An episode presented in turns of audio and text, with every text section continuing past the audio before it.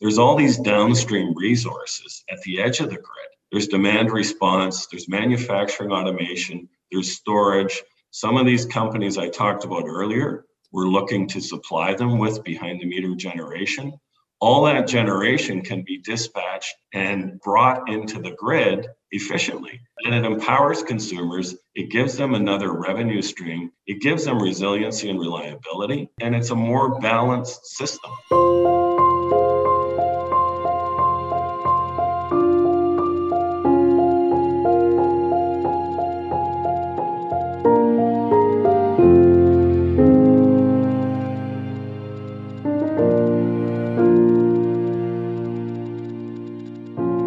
This is Flux Capacitor, a podcast about the future of electricity. I'm Francis Bradley of the Canadian Electricity Association. This is episode 037 of the Flux Capacitor. We feature discussions about the future of the business of electricity on this podcast and what the future transformations will mean for electricity companies, regulators, society, and customers. Once again, this podcast was not recorded face to face but using Zoom. This is the fourth podcast in a series shining a light on climate change, net zero greenhouse gas commitments, and what the implications may be for those net zero commitments. Over this podcast series, I want to unpack these GHG emissions reduction targets and net zero commitments to try to understand what they mean for the governments that make these commitments, the potential impacts on the companies that produce and deliver electricity, how it will change energy use, and what it may mean for customers. For this fourth podcast in the series, I'm joined by Brian Bentz, President and CEO of Alectra Inc., the largest municipally owned utility in Canada. Here is my conversation with Brian, recorded in June 2021.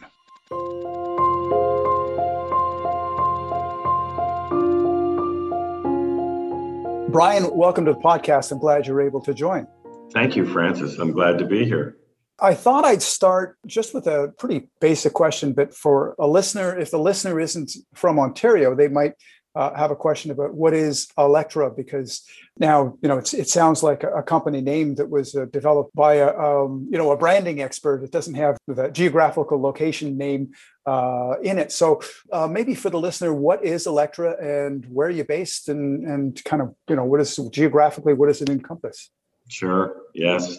Uh, Alectra is a um, electricity distribution company based in southern Ontario, and it is the we're known as the largest municipally owned energy company in Canada, and actually in North America. Wow! Based on customers served, over one million customers in the Greater Toronto Hamilton area.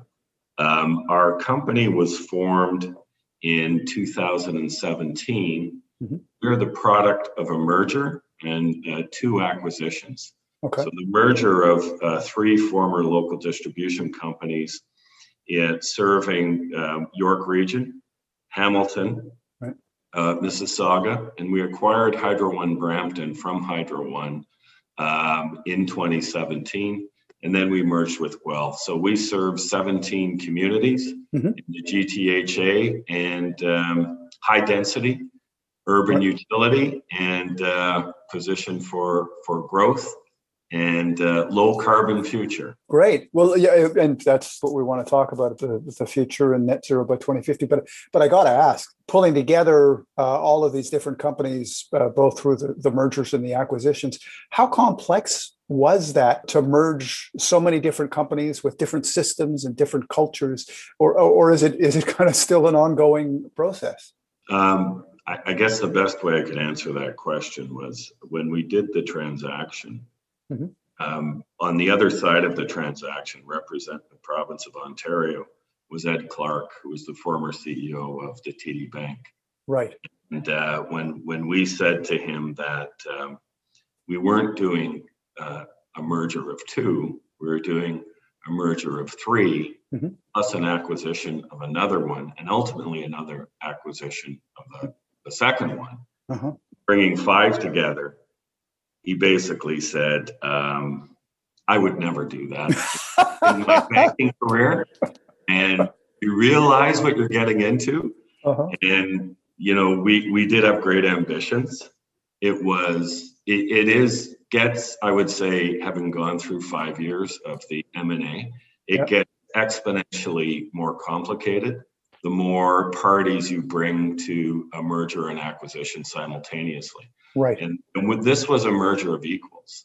So, mm-hmm. in terms of post merger integration and looking at systems and processes and culture, yeah. um, we're building it from scratch. Right. This isn't, we have a legacy utility and you know you fold into that one right. Is, we are reinventing ourselves in terms of our culture our processes and our strategy going forward but i'm glad to say uh, it's been it's been in, in my view uh, quite a success mm-hmm. because of the commitment of our municipal shareholders uh, the board of directors that we have but mostly our, our people and our employees right. really came together and believed in the concept and yeah and we think we have a great company going forward. Awesome. And it's now the largest municipally owned uh, distribution company in, in North America. Second largest to Second Los largest. Angeles Water and Power. Okay. Largest in Canada. Largest in Canada. Gotcha. Hey, uh, let's uh, let's shift gears, Brian, to Net Zero 2050. And I, would seen that uh, Alectra had recently announced plans for Alectra to, to be net zero by 2050 with a, an incremental goal of reducing emissions by 38% by 2025, which is four years away, less than four years away. So maybe tell us a little bit about uh, the, the company's process. Uh, like, how did you determine that you know this was going to be the, the amount? What are the steps that you're taking to to achieve these targets? Because it's quite an ambitious target. Well, both both the the, the target in four years' time and the target 2050. Yeah, there's a pattern here ambitious uh-huh. merger and acquisition targets and ambitious sustainability goals.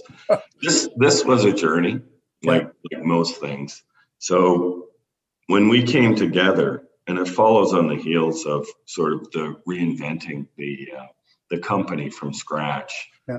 Uh, when we came together in 2017, obviously the legacy utilities they had um, a lot of uh, achievements and you know a lot of uh, commitment to conservation programs. Collectively, we had the conservation first framework in Ontario. Uh, Alectra collectively had the largest conservation targets of any utility in the province, including Hydro One. Wow! So we had some very ambitious goals, okay. uh, and and we achieved them. We actually overachieved them.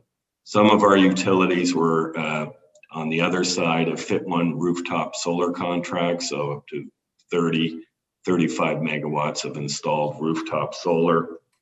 But this was really a chance to kind of clean the slate and say, what are we about? And and our our tagline and our philosophy is and still is discover the possibilities. So this is really a call to action uh, across a whole number of fronts: stakeholders, employees, um, and our owners, customers. What is the art of the possible? How can we?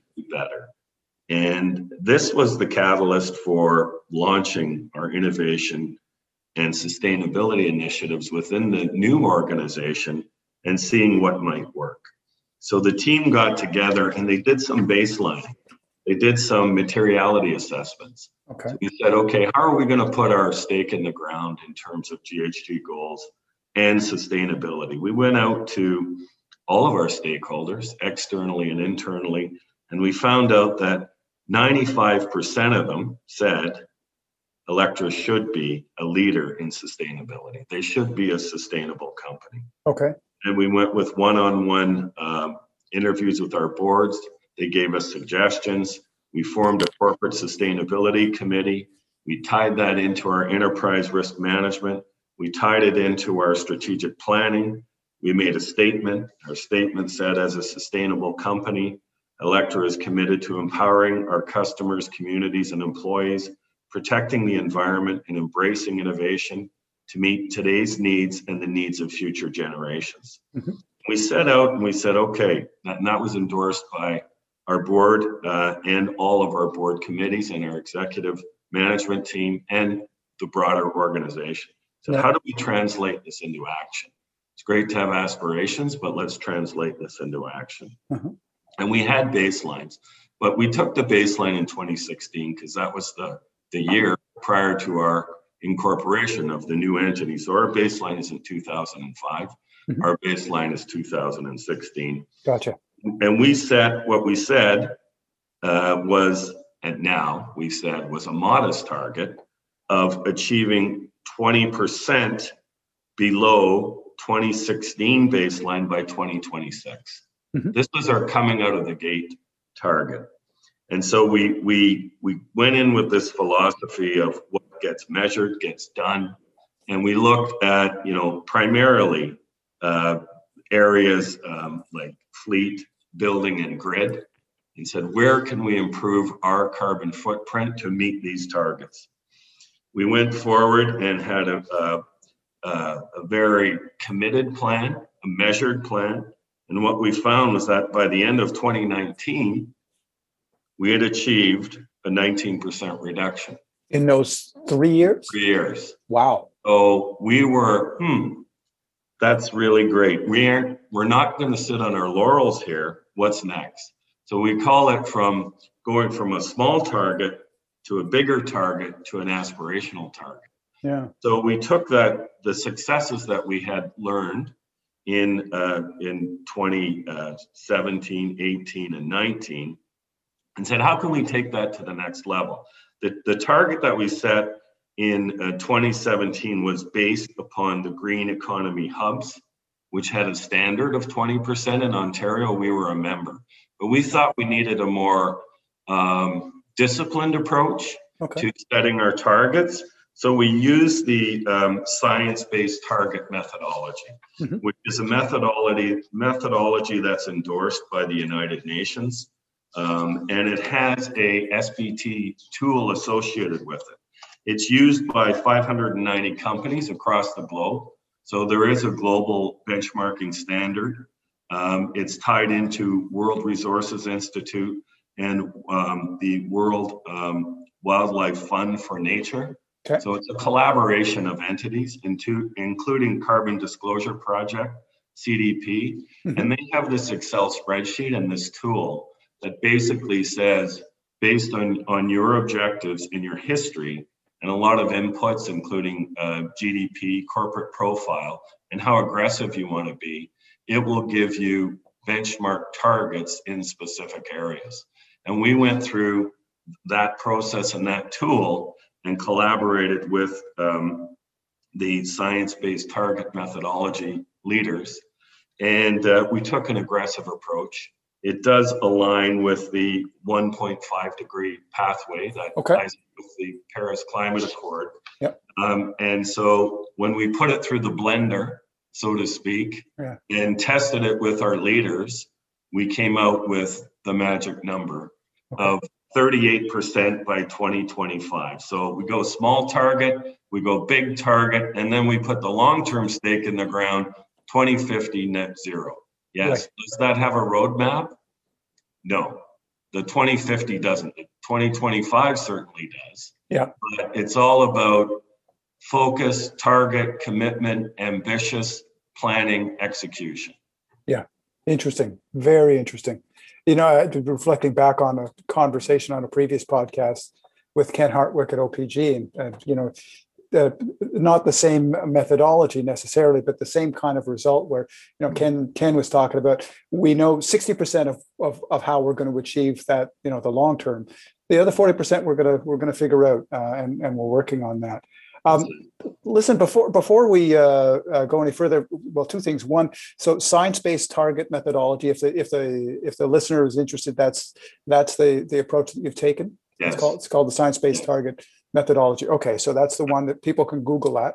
Uh, and then the second thing is, uh, I, I ask people to come on the podcast before we get too far down the track about their journey. Uh, and, and I think the, the, the, listener would be interested in what your journey was, Brian. When you were a young a young lad in the playground, uh, were you dreaming then of, of running uh, running a, a, a, well, what's what's now the largest municipally owned distribution company of Ontario? How did you go from there to here? Um, actually, I, you know, my uncle is a doctor and I wanted to become a physician. Oh, okay. That was my original goal, but I always liked, um, I always liked science. Uh-huh. So I entered into, uh, took an undergraduate degree in mathematics, but somehow that morphed into numbers and accounting, which I oh. think had to.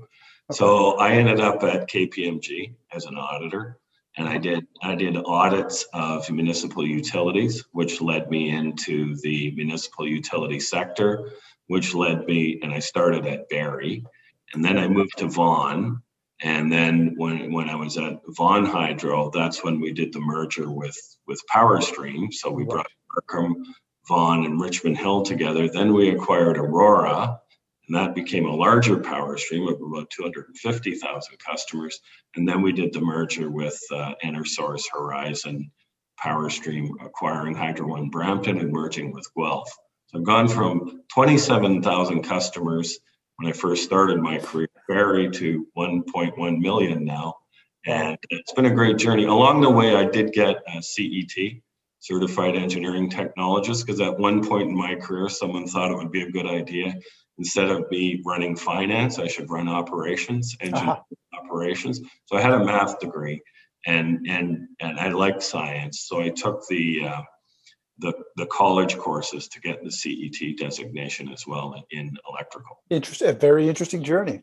If we get back to to, to the net zero a lot of the conversations that, that I've had uh, up until now have been principally about generation uh, and what generation, where generation fits. Uh, just did a podcast um, with uh, with Molly Johnson, the ADM at Natural Resources Canada. Of course, she talked about transmission, but we usually don't talk too much about distribution and the role that distribution is going to play in that net zero future. But that for uh, a large segment of, of the Canadian economy. That that's where energy uh, uh utilization is taking place.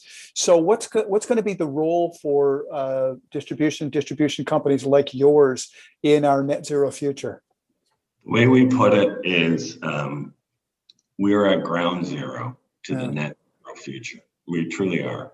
When we look at the um, the uh, government's goals, their restated goals we're familiar with, 40 to 45 percent over 2005 levels. Again, it's probably much like OPG. We we know where we want to go. Do we know exactly how we're going to get there? No, we don't. We know, however, that um, the vast majority of GHG emissions in Canada come from the energy sector and and most of that is coming either from um, uh, transportation or building emissions. Right. And and so where does the where does the role of the local utility come in, and the distribution grid come in to enable that? We have we have low relatively in Ontario, uh, low um, relatively carbon free uh, power sources in terms of the you know off coal and and modest natural gas as a percentage of total installed capacity. Yep. Um, so relatively clean fleet. Um, so the the way we're going to get there is through the electrification of mass transit, mm-hmm. converting diesel uh, to hydrogen or renewables or energy drawn right off the grid, which has a low carbon footprint, yeah. um, or the conversion of um, um, um, cooling and heating in buildings. So energy conversion. The only way that happens, I, I believe, in a graceful way, uh, is through uh, the accommodation of the of, of the grid to enable those technologies to happen. We've talked a lot, and we've got um, part of uh, what we've done in terms of uh, enabling innovation is we've established this uh, Green Energy and Technology Center in Guelph, which is a collaboration of um, minds that come around academia, innovation, entrepreneurialism, science and technology, commercial, legal, and, and it's a think tank for, for innovation. And so we've engaged um, we're looking for new solutions. Mm-hmm. One of the one of the things we've done is we've um, we've had outreach and conversations with a lot of, a lot of our large industrial customers, and some of them in the automotive sector. Right. So we have a number of large, for example, uh, automotive OEMs that we serve in mm-hmm. the GTHA, and uh, some of the largest automobile parts suppliers in the world are in are in our service area. Right. And we've talked to them, and it's funny the conversations you have. You know, they're all moving to electric vehicles. They see yep. where it's going, technology, new entrants as well as established incumbents. And when we talk to them, um, the interest and sort of the, the light bulb to say, you know, the, the integration of the power grid at the grassroots level to enable either, uh, in this case, um, electric vehicle charging mm-hmm. and how it impacts power grids and, and the pricing of electricity, whether it's time of use pricing, overnight charge rates, whether it's leveraging AMI technology to understand behaviors for charging at work and at home, or using smart grid technologies to optimize charging at the in this case you know the, the mini pad transformer level mm-hmm. in the neighborhood so that you know you get the most use out of that resource right. and integrating that together we believe in sort of the the integrated grid of the future and so ev you know automation is just one example of how that works bottom line is we aren't going to get to these goals unless the grid and we call it a dso distributed system operator right. not passive grid anymore yep. this interactive neural network of, um, of power systems that has intelligence built into it that allows EV integration, that allows building automation to draw power from the grid and build this energy ecosystem that, that is the catalyst for a low, low carbon Canada. Yeah, and I know your company's been involved in pilot projects in this space. How far away is is that DSO of the future? Is it oh. you know imminent or or is it 10 years out or um, so one of the things we're seeing, I'd say post COVID, is and probably more in Ontario, we have a you know as you know a, a very um, different settlement system for uh, power and generation costs. Um, so we have the global adjustment concept, yep. uh, which basically takes the fixed costs of the system and allocates them to customers on some basis.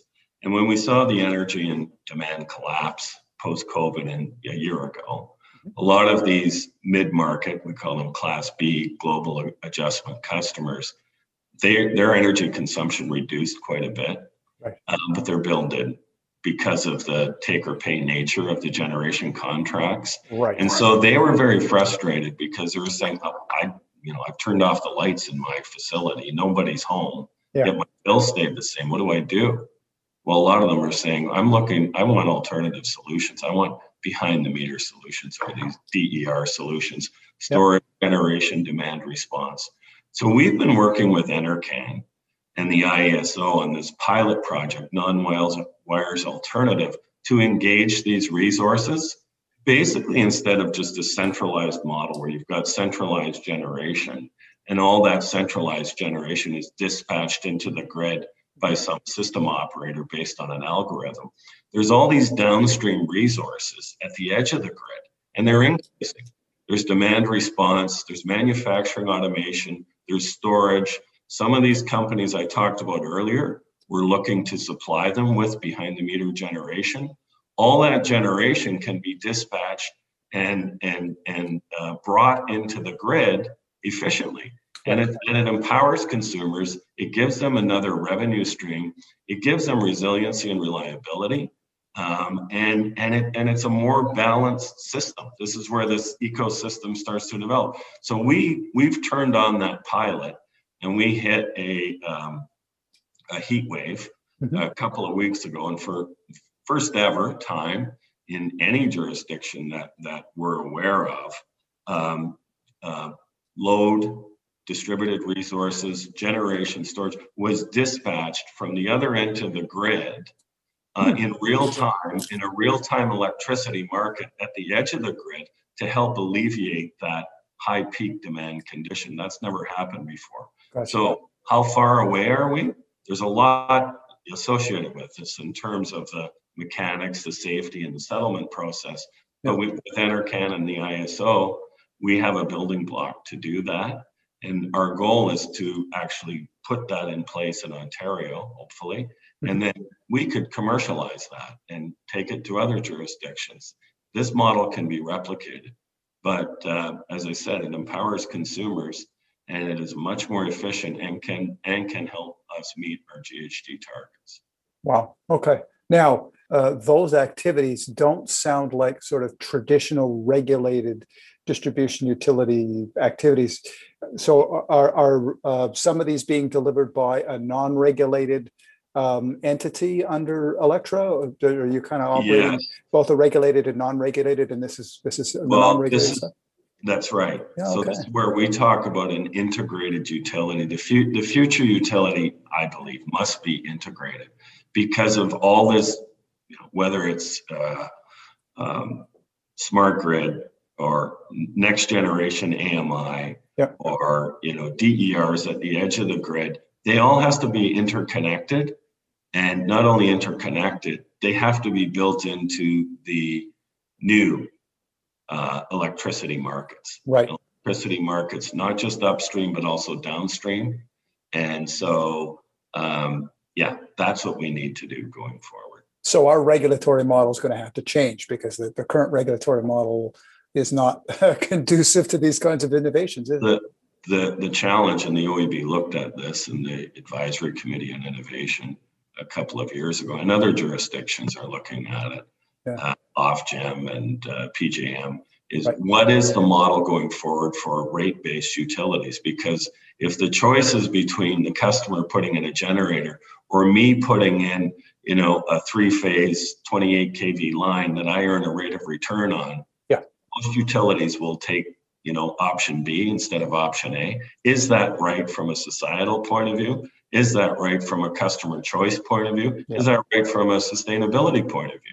Right. So that's the challenge regulators have. They need to answer that question. And my view is broaden the scope and you know just there there are there is an issue because you know some of these some of these services are competitive but there are i believe there are solutions but yes regulation needs to be redefined the role of the local utility distribution utility needs to be redefined right. by regulators to enable these choices gotcha Okay. Well, I mean, let's talk a little bit about uh, about uh, sector innovation. You touched on some of the pieces, but um, you know, your company's been uh, at the forefront of of some of the electricity sector innovation. You continue to be, and we've talked about this before as well. Um, you know, your, your focus on improving customer service, and you know, two projects come to mind, uh, at least from my perspective: the Advantage Power pricing and uh, and the Powerhouse uh, initiative. So how do you see um, integrating the customer into your emissions reductions plans? Well, I mean, it's more than just putting technology in place, it's also impacting consumer behavior. So, you know, we see that um, we would like to be um, the one stop for customers. So, right. if they want to uh, have a um, you know um, induction charging in the garage or a battery you know charger on the wall uh, level two charger on the wall mm-hmm. um, and you can combine that with uh, time of use pricing mm-hmm. that, that because you have an electric vehicle will give you a low two cent overnight rate you know because you you have you have the choice to do that plus you know we have smart metering into the home so we know we can optimize charging in the neighborhood mm-hmm. so you know we don't cause any electrical issues um, and optimize energy use in the home using technology next generation technology and we can wrap all that together then you know we think that's a good value proposition we need to do that with partners we don't want to do that on our own but, and this is where the model needs to change into okay. Regulated competitive services yeah. um, because there is a demarcation and, you know, we respect that. But I think, I think there's ways around that. So advantage power pricing is about choice on time of use rates.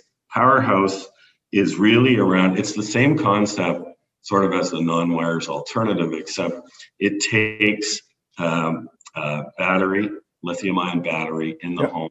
It takes uh, either a five or 11 kilowatt uh, sol- solar photovoltaic rooftop generation and software, a DERM software platform, distributed uh, energy resource management software platform, Yep. and optimizes the charging of the battery with the generation in the home, withdrawing from the grid, monitoring grid prices, monitoring, you know, keeping a base level to to maintain um, resiliency in the in the face of blackouts, and if they want to inject into the grid. So it's basically doing demand response, injecting into the grid, and providing you with, you know, blackout prevention Right. all at once, optimizing that.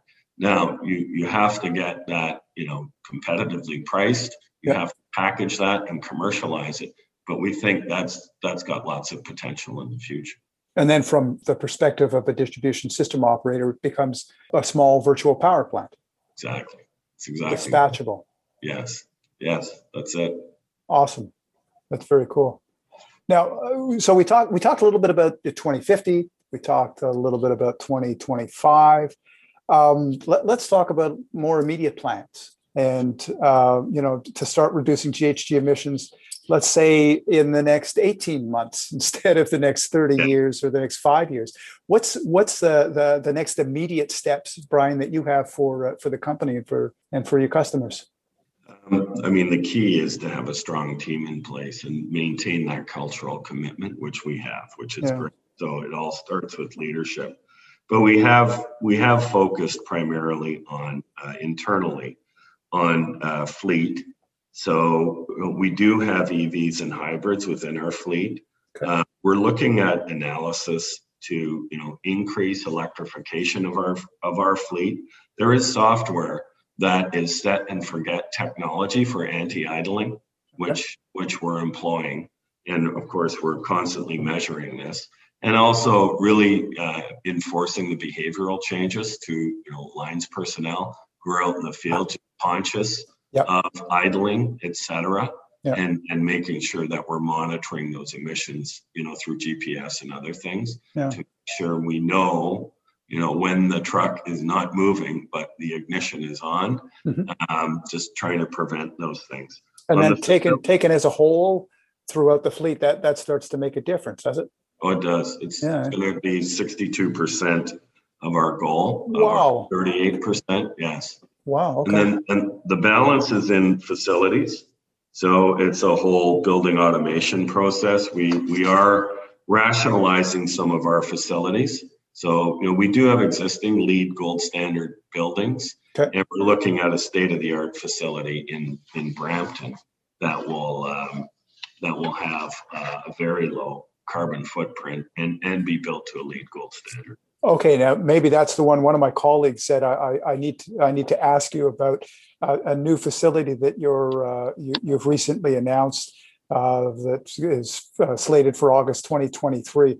Is, Yeah. is this the one you're talking about? Maybe tell us a little bit about it.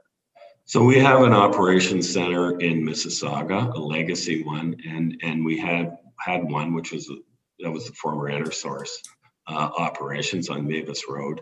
And uh, and one in Brampton, which was the Hydro One Brampton Operations Center. Yeah. Um, we are divesting of both of those properties, and and for um, operational purposes, in terms of rationalizing facilities, bringing cultures together Mhm. and their service level efficiencies. We're, we're bringing them together in one operation center in Kennedy Road in Brampton. Um, and, and that facility, as I mentioned, will be built to LEED gold standards. Um, and it will also um, feature 500 kilowatts of rooftop solar power generation, Hmm. 30 EV chargers, and those EV chargers will be connected to solar charging. And um, uh, the emissions have been engineered for uh, to six to seven percent reduction in just on that without the uh, the solar impact. Right. Uh, building efficiency standards, six to seven percent reduction over uh, sort of legacy uh, standards as well. The other one that we should mention in terms of so there's facilities, uh, fleet. The other one is grid. Okay. And One of one of the areas in grid that you know is probably not well known is um, the uh, the different ways that we have when when a breaker comes apart when it operates a circuit breaker comes up, if there's a fault on the system yeah. a relay operates and the breaker opens you have to extinguish the arc okay. um, and there's different ways of doing that vacuum uh, one of the ways of doing that is sulfur hexafluoride sf6 gas yep. sulfur hexafluoride has a um, uh, a ghg profile 23,500 times bigger than a conventional, I'll say CO2 molecule given the right. same.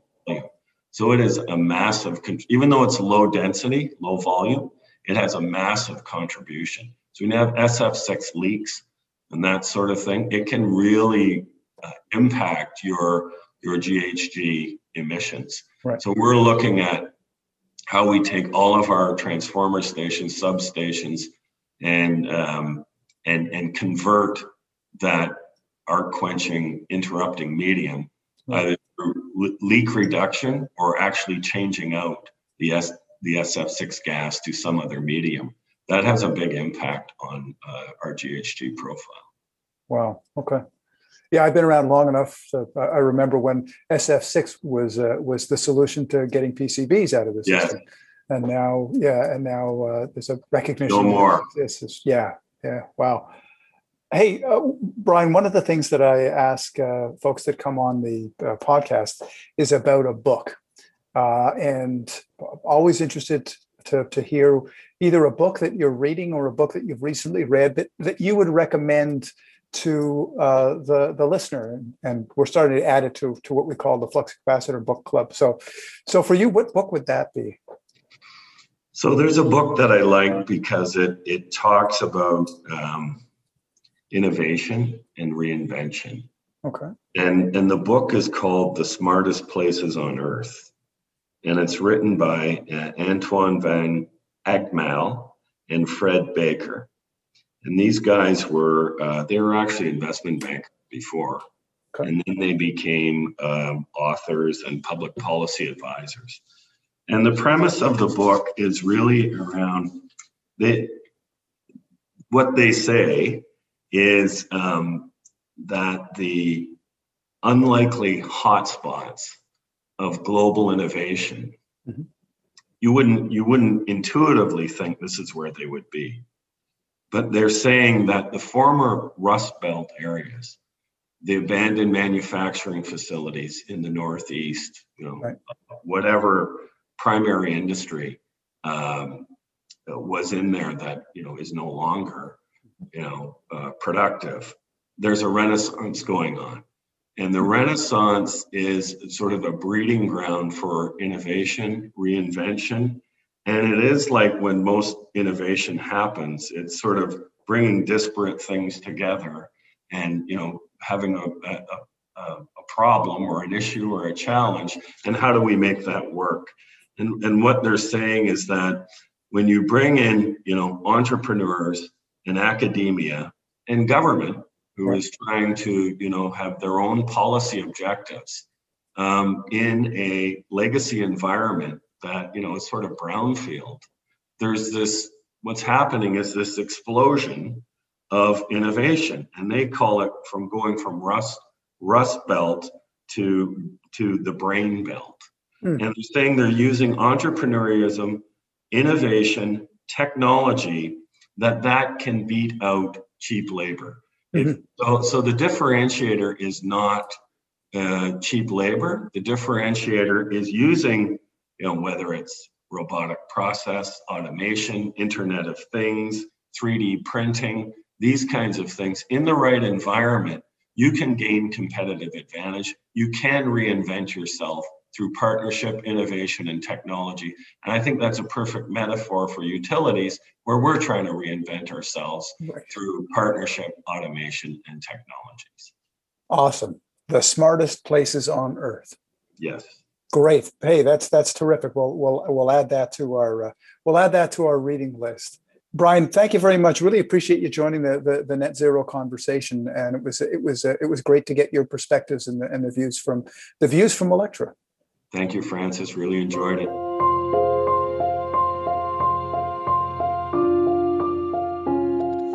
I hope you enjoyed this episode of Flux Capacitor. Tune in for future podcasts in this series, which will include industry, government, and stakeholder guests, further discussing the implications of and the pathways to the net zero future. And as always, let's continue the electricity conversation on our Facebook page, on Twitter, and at electricity.ca.